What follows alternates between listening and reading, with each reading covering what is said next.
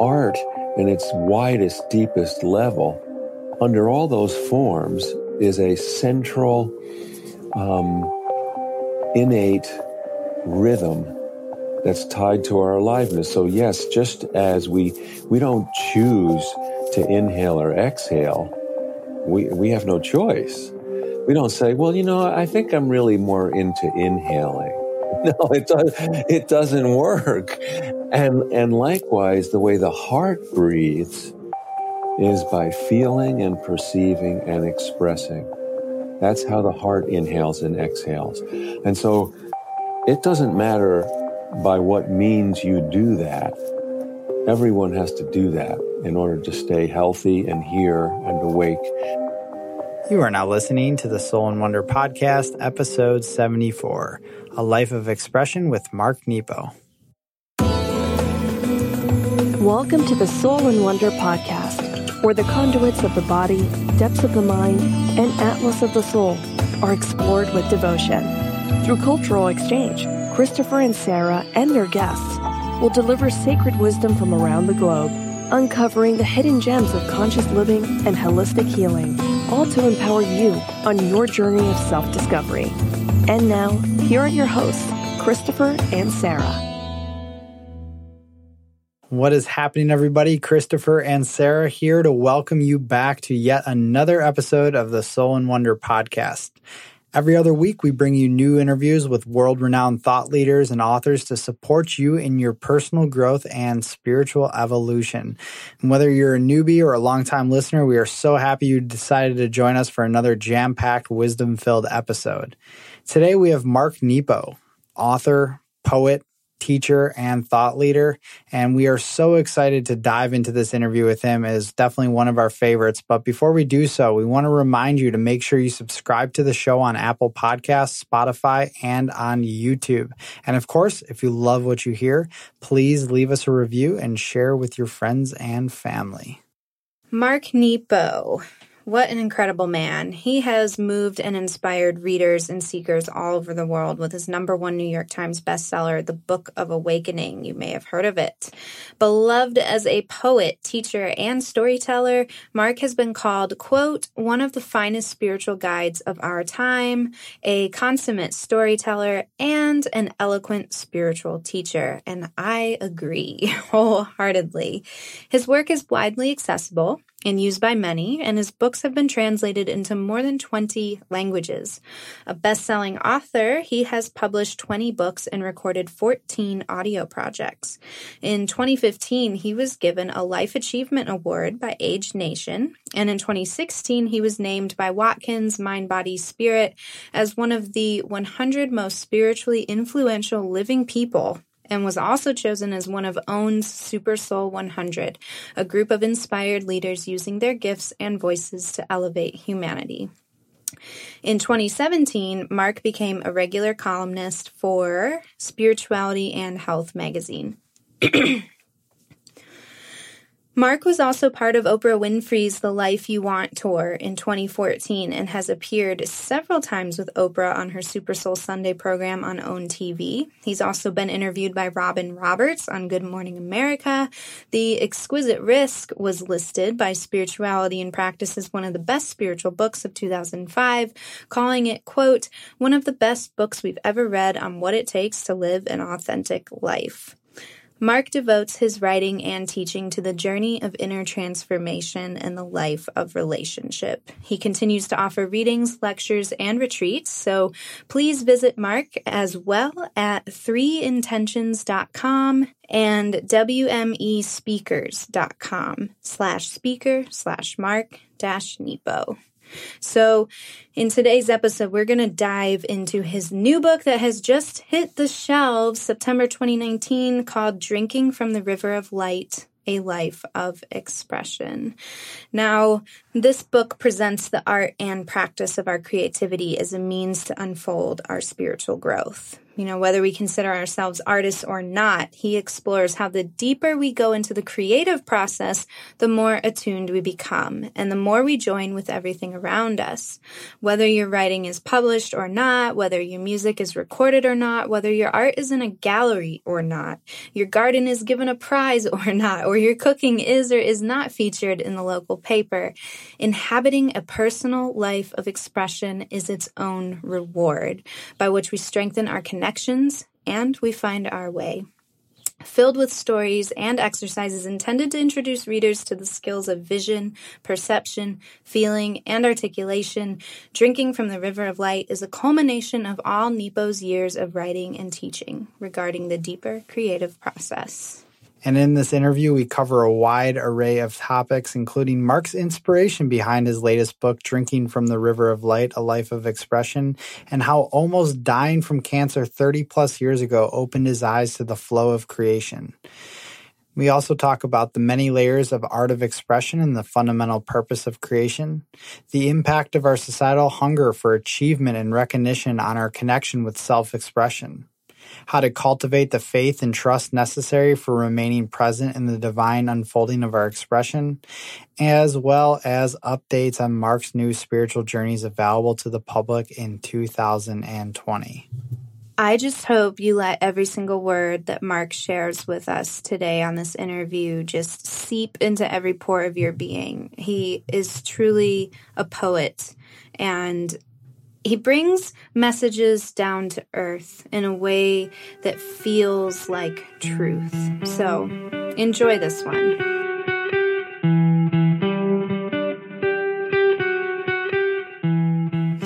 Welcome back, listeners. We now have Mark with us. Mark, thank you so, so much. We're so grateful to share this space with you today. Oh, well, thanks for having me. It's wonderful. I look forward to our talk.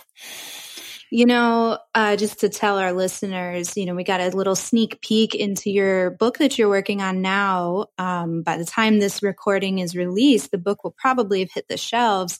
Drinking from the River of Light, A Life of Expression. And I was just telling Mark listeners that when we were reading through this first part, it was just like an energetic activation. You just felt the energy moving through you as as he helped guide you to the truths that you already know within yourself. You just may have forgotten. And so so, Mark, incredibly we, magical. we are oh, so thank, excited. Thank you. I'm so excited to pick your brain about this book. So, before we get into like the details of the book and the content, I'm curious what inspired you to write this book?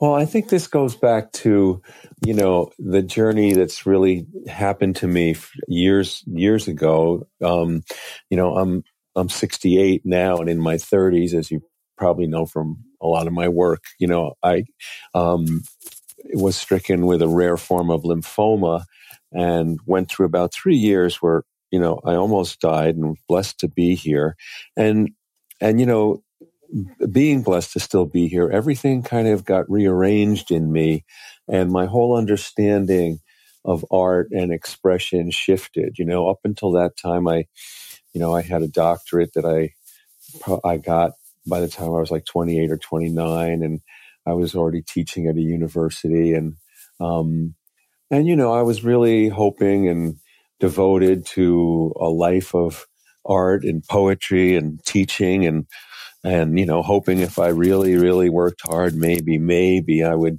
write one or two poems that might you know someone might consider great, and then you know I got turned upside down and inside out. Um, by almost dying and being still blessed to live, be here.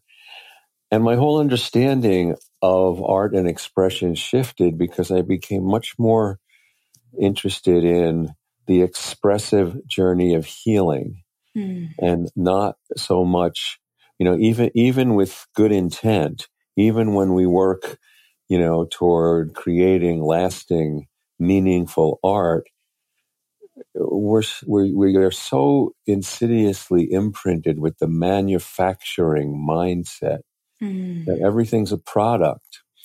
And the thing that really happens, I mean, and we can, we can, if we're blessed, create things that have meaning and that are useful. But when we devote ourselves, we're, we're the ones created for mm. that commitment and devotion. And so, you know, I, I started out wanting, hoping to write great poems. And then when I was ill, forget that, I was needing to discover true poems that would help me live and be mm-hmm. here. And now, now in my 60s, I just want to be the poem. I love it. That's beautiful. So let's dive into a little bit about the art of expression. What are the many layers of this art, and why is this just as vital as something like breathing oxygen?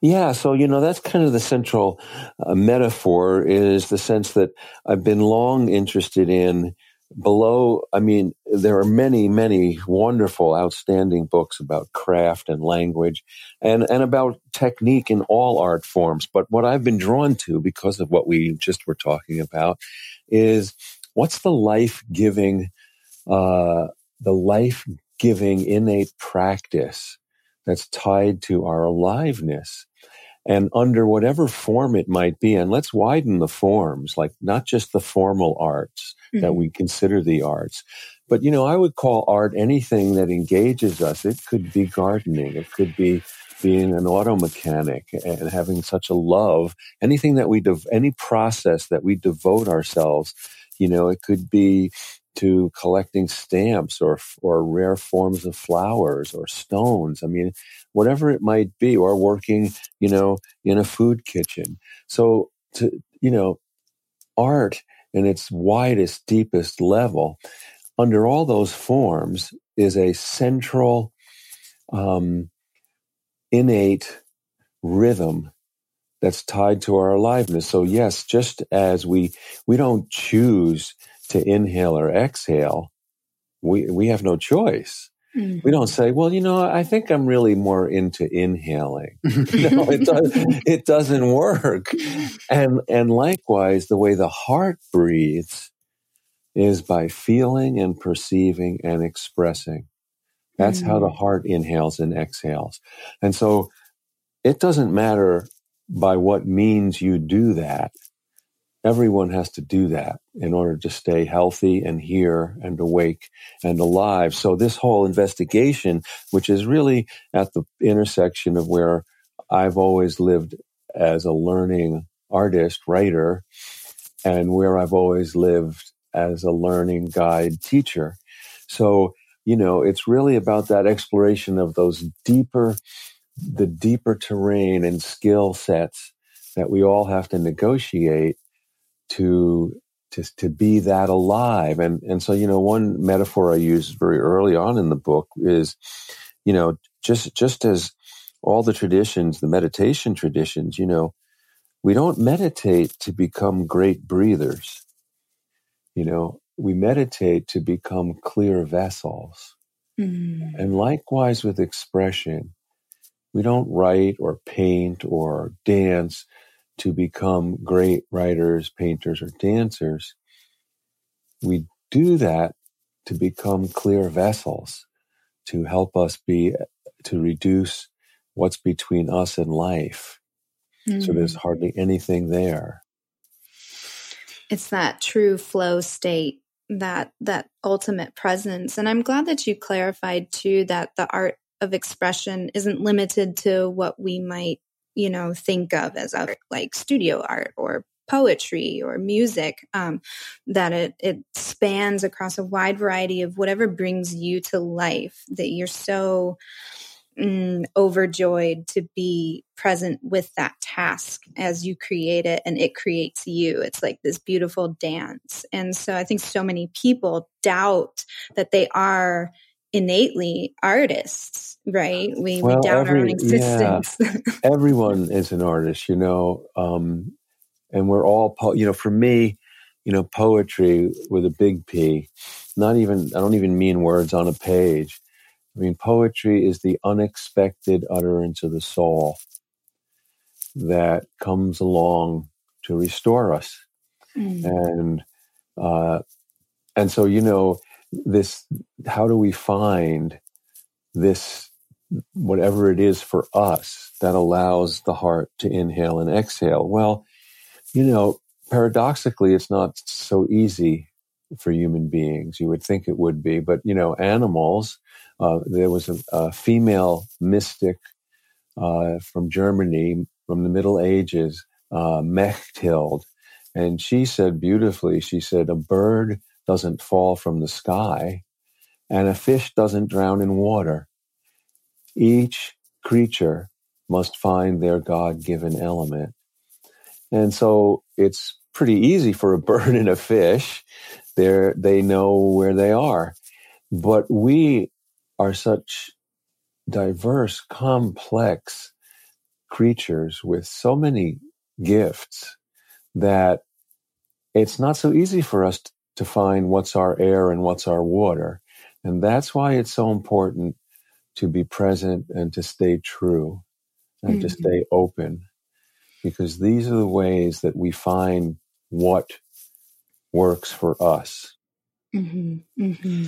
You know, and some of us really struggle to feel our own specialness, to find that element. And we fall into this belief that our expression isn't worthy, or perhaps we fall into that comparison trap where everyone else's creation seems to be quote unquote more important based on like level of impact or talent. And in your book, you have a sentence that really stood out to me. It said, We all collaborate with the universe in adding to the joy of existence.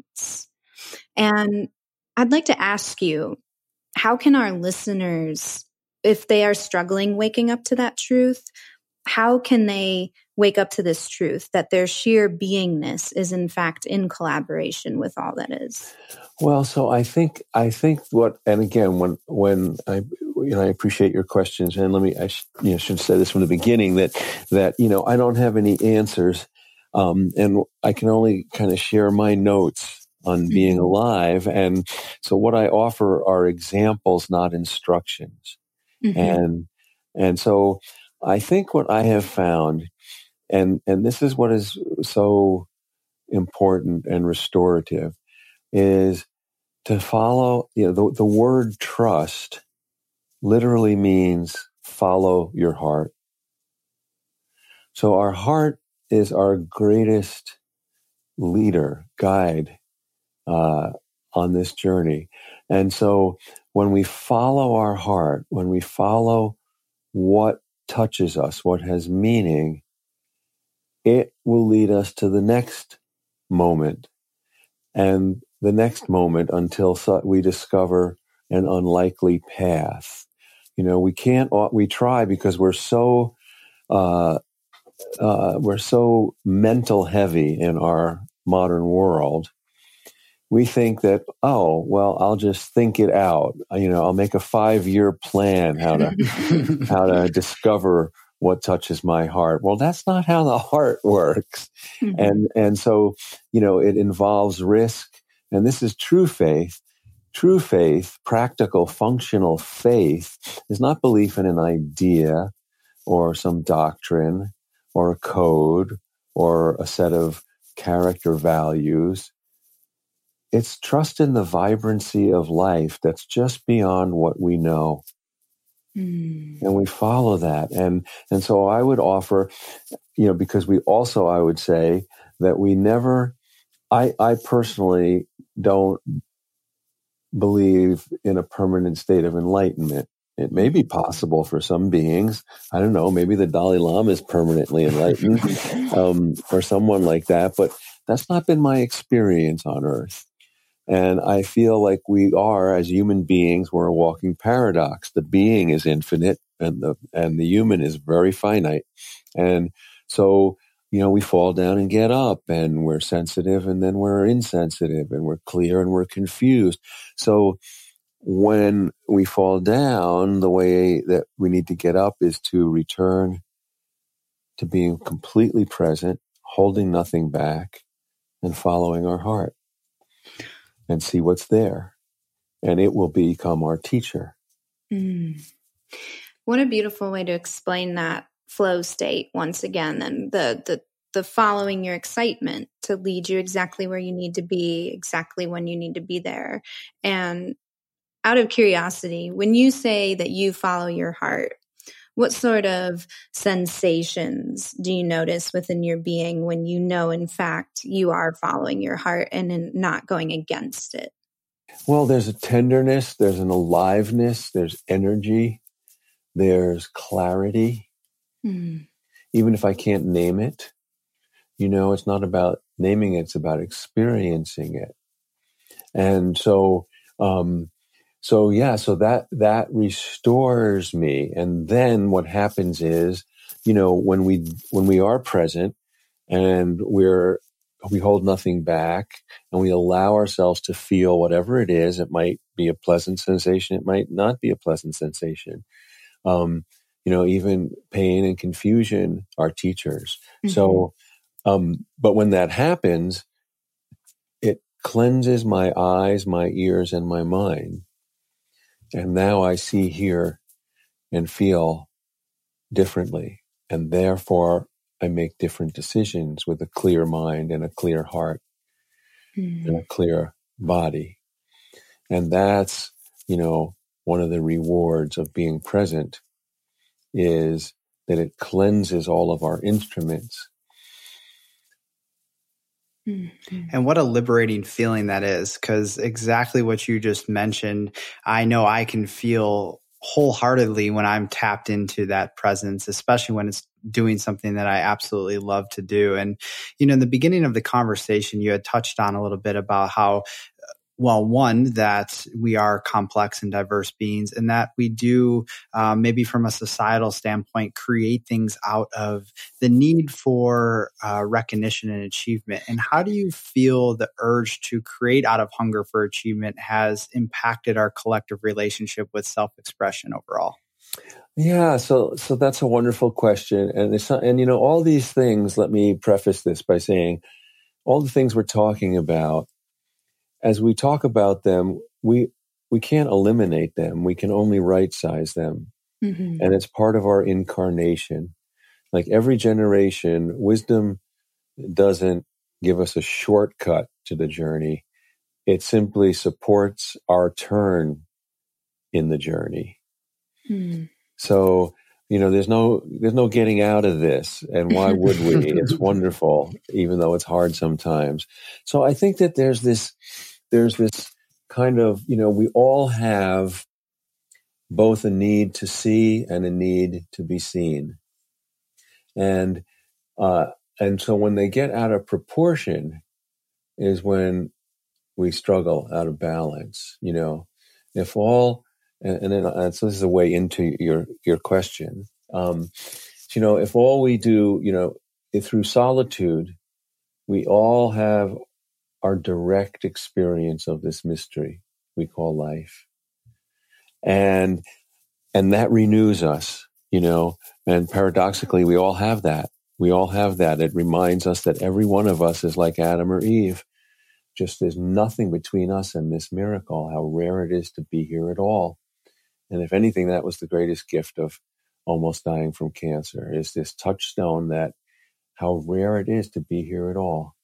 And um, now, if all I'm left with is my direct experience, oh boy, you know, mm-hmm. because that, you know, so, so presence allows us to remember how rare it is to be here and it renews our direct experience of life. And it allows me, if I'm present, truly present, it allows me then to understand what, who and what you are. Now we talk about meaning because meaning is relational. Meaning is relational. So now, on so if all I have is my experience, then all of a sudden I'm not clear. I become stubborn. I become opinionated. I don't welcome other views. I'm encased in my own bubble of my view of life. So we need to restore our own experience, but we need each other's experience because we're more together than alone, which was the title of my last book. And, mm-hmm. um, but on the other side, in belonging, in in wanting, you know, the, the real wonder of of connection and relationship is that we're more together than alone. Is that I can understand and see and feel more um, for being with you in some ways than being just by myself. The liability of that is that, you know, for love, I'll give everything I know away in a second. Mm. I'll say, mm. no, I didn't mean it. I didn't mean it. Whatever, no, whatever it is, just don't go away. Don't leave. So now let's get back to your question a little bit with that underpinning, and and and that is that there is this kind of tension all the time that you know we live in a modern world that is so focused on getting attention and getting ahead. You know, we are all taught that to get in any field, to get ahead, you must get attention. Mm-hmm. Mm-hmm. But to get a heart, you need to give attention. Mm. And so, yes, you know, in terms of making it in the world of circumstance and out there, we do need to be seen and heard and in order to be public. But that's not why we're doing things. You know, I, I started writing even as a young man as a way to keep the wonder in view a little while longer. It was giving attention, it was recognizing and verifying the mystery and miracle of life that brought me alive. Mm-hmm. Getting and giving and getting it, and then we have this other thing we're all desperate to be recognized and verified, which even if we get it, doesn't re- doesn't really do it because it's it's seeing that's more life giving than being seen. It's recognizing and verifying. So, you know, so this moves into our popular, you know, culture where we have a, you know, this ache, this terrible ache to be a celebrity when we secretly ache for something worthwhile to celebrate. Mm-hmm. Mm-hmm. This is beautiful hearing you sort of map this out and sharing your personal experience when you were younger writing and what that did for you and taught you and allowed you to move through your art and it reminded me of um, I, I I'm a studio artist, and so when I was a child, I was always always had a sketchbook, and I was I would draw to draw, and I kept the sketchbook private. I wouldn't show anyone because there was something really beautiful about just expressing myself through exploring the world from the life of a child's eyes, the perspective of a child's eyes, seeing things, making connections for the first time. And there's this life that it brought out of me. But when I went to college for art, I started noticing the more I had to produce material for a grade or for the critique classes, um, the more I started using it with a goal for achievement, um, a goal for recognition. And my it was almost like the hose started i started to kink my own hose um, which i learned uh-huh. so much from that and it was beautiful but i ended up switching my major because i no longer had this like passion to create for that recognition but it seemed to be my only driving force behind my art. And i felt like the art was just sucked out of me or i allowed it to be sucked out of me. And to be honest with you since then it's been a challenge to re-enter that flow state with with my, that medium that art form. Um, and i'm just i feel like so many people could probably relate to that even if it's not art or music but gardening yes. or cooking well thank yeah thank you for sharing that and and and you know what i want to uh, respond and and encourage you is and and a lot of what i think this book tries to open up is how what are the ways that and i want to encourage you to to explore the ways that you can reclaim uh, the authority of your own being. Mm. The authority of your own being, because, you know, all of those critiques and all those things in proper perspective, they're helpful. Mm-hmm. But when they become the way that we are subtly and not so subtly taught to identify ourselves. So, you know, this is, this, let's all go all the way back, right? You know, we start out and when you're young, each of us, whether you felt this in this aliveness in drawing, And so just draw. And then somewhere along the way, somebody or something, or it became apparent, oh, you should become a artist or mm-hmm. painter or drawer. Or, you know, I was involved in expression. And so then somebody said, oh, oh, that's a good turn of phrase. You should become a writer. Or someone likes to twirl in the schoolyard and they do it gracefully, then the teacher says, oh, you, you would be a good dancer. Mm. And there's nothing wrong with those things except that the, you notice that all of them inadvertently turn a verb into a noun. okay the the life force, the aliveness, the enlivening part to our heart, to go back to our how the heart breathes, is in staying a verb.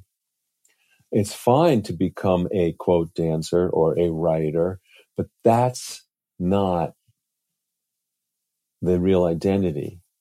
Mm.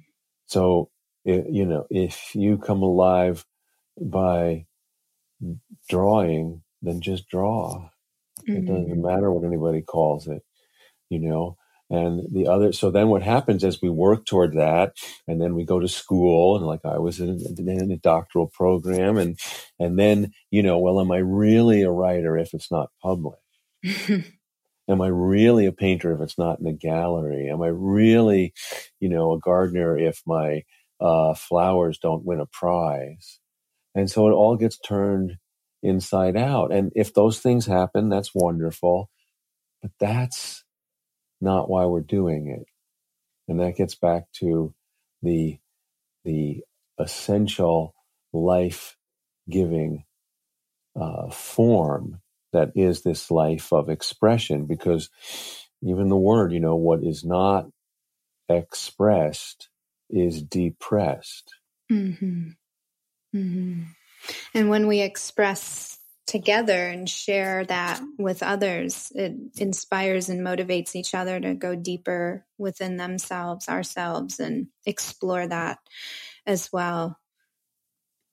Yeah. And I also want to add, you know, just I really want to thank you first off for reigniting the flame within myself and per this conversation that we're having Sarah had mentioned obviously about her art and obviously putting that to the side throughout after going through college and doing all of that. But for me, you know, I've had this really, and I've written a lot and had this urge to really start this memoir on my journey living in Africa for two years. And mm. uh, something something keeps holding me back. And I, I, finally realized I had a moment of clarity as you were speaking today, Mark. And uh, that moment of clarity hit me over the head. And it is exactly what we were talking about this need for achievement and being this achievement um, oriented society that we live in. And really tapping deeper into doing it to relive these magical moments and inspirational moments I had um, not to if it turns into something great if it doesn't it doesn't. But just to do it for myself and to really relive this entire process and i think for me i've been coming at it from a standpoint of oh this could turn into a great memoir and a book and who knows where it can go from there and um, it's really just the programming that i've endured over the years to to think like that yeah. so you really well, reignited that flame for me well i'm glad i'm glad and again there's nothing wrong you know maybe it will become a great book. Mm-hmm. Who knows? But that's not at heart why we do that. And you know, and I'd I'd like to say so a couple of things. You know, I'd like to say honestly too that you know when I was uh, beginning, you know, I so wanted to be published and hoped for you know success and all of that but you know as i as i started to understand myself as i started to individuate as i started to understand my own histories and relationships and family and upbringing you know it, it, all under all of that for me was you know i had both my parents are gone now um, for about three or four years but you know my my mother especially was very withholding very uh, conditional kind of love. And so unconsciously, what was I doing? I, and you know, this is before we had email, so I would send out you know, hundreds of poems to magazines and journals all over. And then I'd run to the ma- mailbox to see if it was accepted. Mm-hmm. And so I was unconsciously replaying my acceptance and rejection with my mother's love just at the mailbox, Mm-hmm. you know, over and over. And, you know, I'd like to say it was some wisdom on my part that changed, but, you know, no, it was, it was the humbling experience of my cancer journey of, and realizing, you know, on the other side of that, wow, that really doesn't matter. You Mm-hmm. know, what matters is that I'm waking up every day and that's the reward. And everything else is just like a bonus. And so, so to get back to your, your instinct to, you know, to, to, and your call to want to return to this journey, see, every, everything is a teacher for us. And I believe that we write or express about what we need to learn, not what we know. Mm-hmm. you know i i've been blessed to be prolific but it's only because i've always written about what i need to know. If i only wrote about what i know i would have written very little. And um but but we tell stories so that we can digest their meaning. And a lot of times we especially older people will repeat stories and we think oh they're and sometimes they're just repeating but often at any age we tell stories more than once because their meaning is too much to be digested in one telling. Mm-hmm. And so I would encourage you rather than to think about that you want to, you know, relive these two years in Africa. It feels to me from what you're sharing that, and this happens for all of us, there was so much there that, that was important that it bears revisiting so you can keep learning from it. Mm-hmm. and you can buy and by the life of expression you start to surface you return to a conversation. And this is good for all of our listeners. We return to a conversation um, with the moments that are transforming so they can keep releasing their meaning Mm-hmm. Mm, I love that. It's the integration process. It is. And the many layers. absolutely. There's so many layers to it, to every experience, really. And it just keep peeling those layers back to reveal so much more. And I think, you know, Sarah and I have been on this. Uh, this personal growth journey for some time. And it's interesting, all the layers that you feel like may have been exposed, um, they just keep going. And it's, it's quite the, quite the ride and the journey. And it's something that I think all of us obviously tapped into this journey. We can learn every single day from new experiences and things that we've, we've done throughout our lives.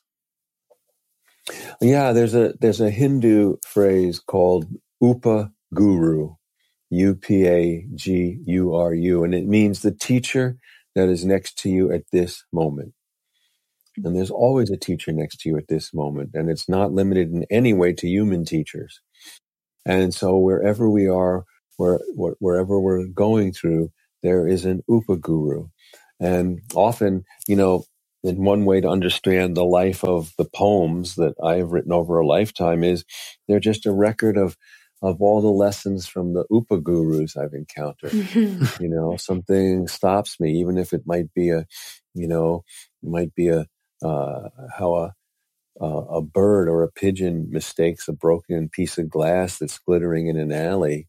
For a second, it thinks it's food until it realizes it's not. And then, oh, that just stays with me. What's the lesson there? What's the lesson there? Mm. You know, and it's the and it's the unfolding of the expression. And so, I, I also want to talk about the power of expression. Mhm. So, and and so, let me share a couple of stories about that from from from history of musicians and artists and and, and different things, and the power uh, of expression for us. You know what it does to us and for us, and you know Beethoven is a great great example. Um, you know Beethoven, we know was this musical genius who, you know, brought music that it was never heard in the world or even conceived of in such abundance and in such mastery.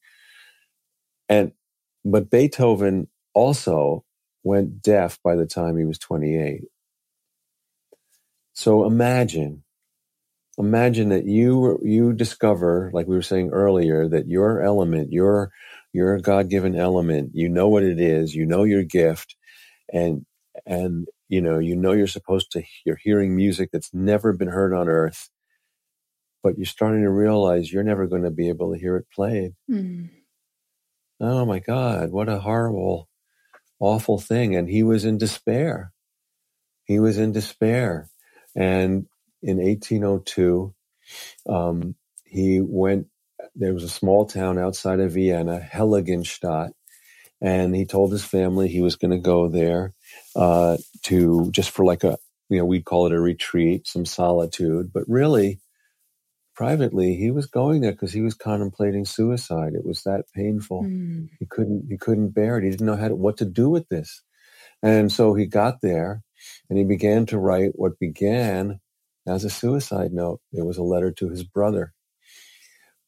And this is the power of telling the truth of our experience and how lib- even, even when it's difficult, what we have to say, when we can report authentically, express the truth of our experience, it transforms us.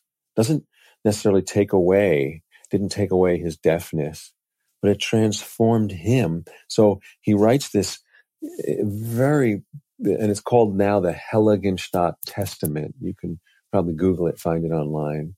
And, um, and he begins to talk about this is so difficult. I can't bear this. How am I going to, I don't know how to do this. And I can't, I don't know how to live with it.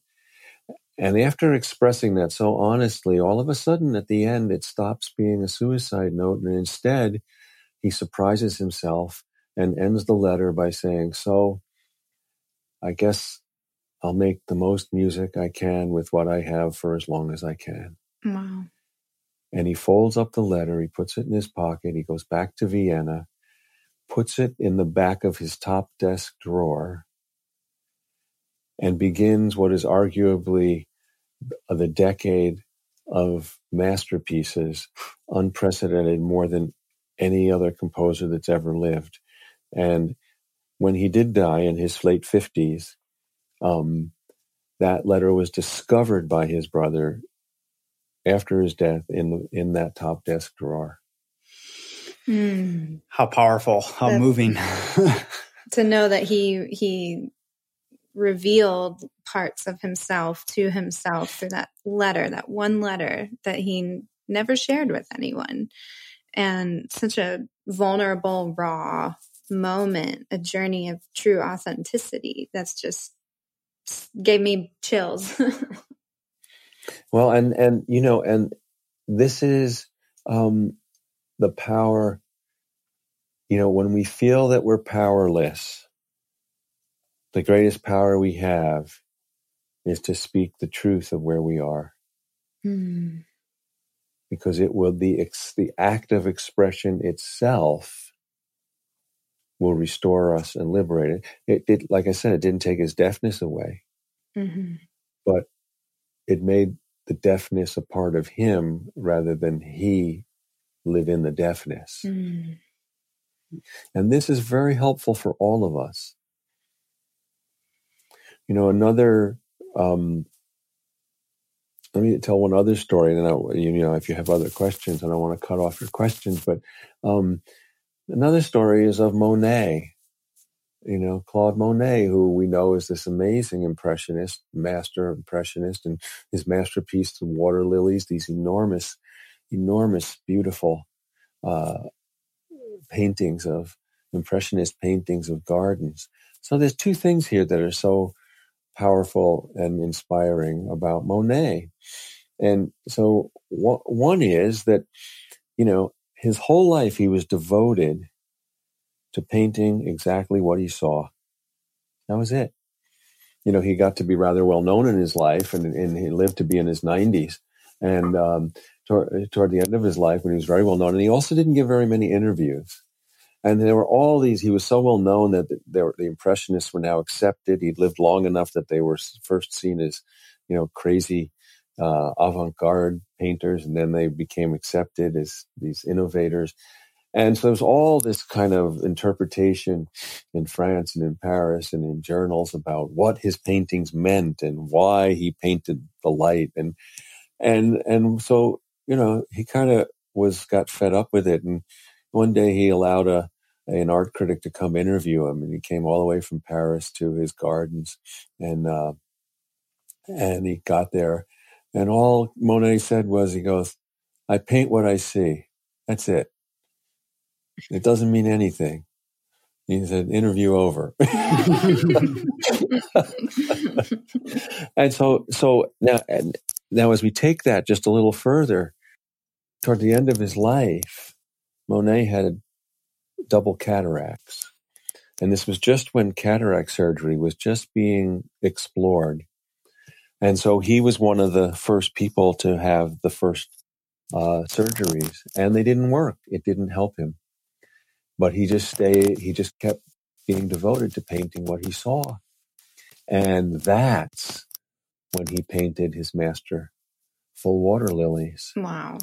So here is someone who devoted a lifetime to painting what he saw and to making his way of seeing precise, never knowing that his masterpieces would come by being as devoted to what he was seeing as his seeing was breaking down. Mm-hmm. The symbolism in their experiences and just the movement. It's life is just beautiful. That's all I can say to that. Life is just beautiful. well, and the other, the one other thing about Monet is that in order to paint his water lilies, he became a gardener. He created the gardens at Giverny, which was his estate. And, and the gardens became a work of art all by themselves. So we never know what we're called to do when we follow our heart. Mm. And that might change, right? The paths might ebb and flow and go evolve. through, yeah, evolve. And that's the beautiful thing about it. We have such, you know, long lives to live through different forms of expression. Well, and I think, and and so here's a story about about that evolution, and this is the story of Albert Schweitzer. Now we know Albert Schweitzer is this great humanitarian who was ran a hospital in Africa, created a hospital in Africa. Well, not a lot of people realize that Albert Schweitzer, before all that, he was a tenured philosophy professor in Europe, in, in Vienna, uh, very established. And he was also happened to be a very accomplished classical uh, organist. And he would, in his spare time, give classical organ concerts across Europe and very well attended. So he was quite the thing. And all of a sudden, he was like around 40 years old, and he had this kind of unexpected vision that he thought he was supposed to start a hospital in Africa. Mm. The only problem was he wasn't even a doctor. And so he talked to some of his colleagues and friends and said, "You know, I'm I'm I'm start I think I'm supposed to do this." And you know, all of them said to a one, "Are you crazy? You're tenured. You're going. You're doing sold out classical organ concerts. You got it made. What are you talking about? and Albert Schweitzer listened to everyone respectfully, and then he resigned and went to medical school so he could become Albert Schweitzer. Mm. So, so you know, we never know how it's going to unfold, but it's not about leaving. You know, you can be just as alive by staying devoted to what feels like your call your entire life. Mm-hmm. Mm-hmm. Well, Mark, we are very blessed to have had this conversation with you. Your work is is amazing, and we just thank you so much for all the wisdom that you've brought to this conversation and the stories that you've shared. I know they've deeply touched my heart, and I can probably speak the same for, say the same for Sarah. And, you know, just to kind of end here, what, what updates would you like to share with our listeners? And also, where can they, where can they follow your journey altogether?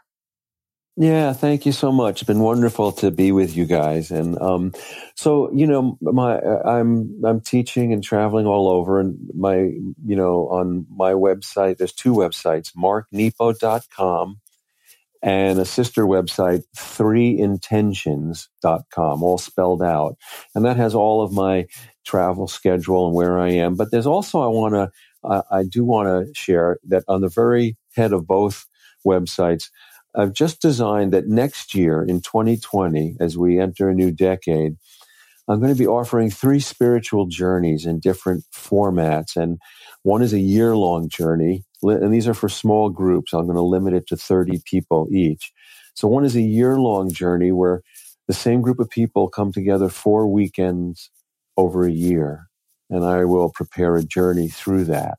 And the other is a way taking one week six full days for a deep dive. And the third is a weekend retreat. Um, but all the details on how to register and if that speaks to anyone and feels right is all up on both websites um, right there. Wow. I Sarah and I both looked at each other at the same time when you mentioned that. we might have to check that one out. oh, yeah, please do and see if it speaks to you. You know, we've purposely, uh, you know, my team has helped me uh, putting this up. None of these will start till like next March. Um, and, you know, we really wanted to put them up ahead of time because these are commitments and it takes with people's lives, it takes time to plan it and mm-hmm. if you if it does speak to you and see can you do it and all that so that's why we put it up so far in advance mm-hmm. Mm-hmm. well thank you so much for sharing that and i can say i'm feeling motivated after my work tasks today i'm going to pull out my sketchbook and i'm going to draw oh great what a pleasure it was to have Mark on with us. We really thoroughly enjoyed this conversation with him and so many simple truths that are so powerful that are applicable to everybody's life. And what a pleasure. And of course, if you guys really enjoyed this episode along with our other ones, you can please share, rate us, review us on Apple Podcasts Spotify, YouTube. And if you're on social media, you can find us at Soul and Wonder Love. Share this episode along with others and on Facebook at Soul and Wonder. Well, until next time, we will talk to you soon.